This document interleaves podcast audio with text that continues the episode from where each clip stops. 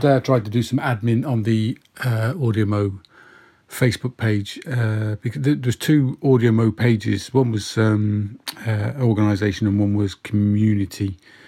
So I thought, well, what's the point in having two of them? So what I did is I uh, used the the merging tool they've got on Facebook, and you'd think that merging would actually merge the pages and the posts together, but it doesn't do that. What it does, it actually just deletes one of the pages and leaves the rest blank. So uh, if you because I wanted to pick, make it organisation because there's more tools on organisation than there is in community. Uh, that's all I really really wanted.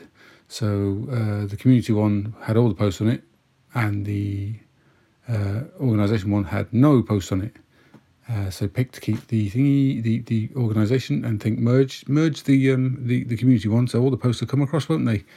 No. So if you ever do, try doing that, um, or if you ever if you ever have pages on Facebook that you need to merge, I would say don't do it because you'll just basically lose most of your content. In fact, I lost all the content. So all those years of uh, posts that have been on Facebook have sadly disappeared.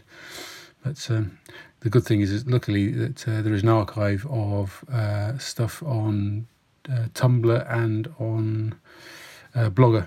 So the years and years of, of AudioMo stuff is there. Uh, it also links in with the new AudioMo webpage as well. So uh, at least uh, most of the stuff saved. Uh, uh, but you know, it's a shame for the Facebook stuff because the Facebook thing was actually gaining some kind of uh, momentum. All right, only 18 people, but hey, you know, it's better than nothing. And it was people who who were doing the AudioMo challenge, so it's quite important. But hey, merging pages on Facebook is not really what it says on the tin, to be honest.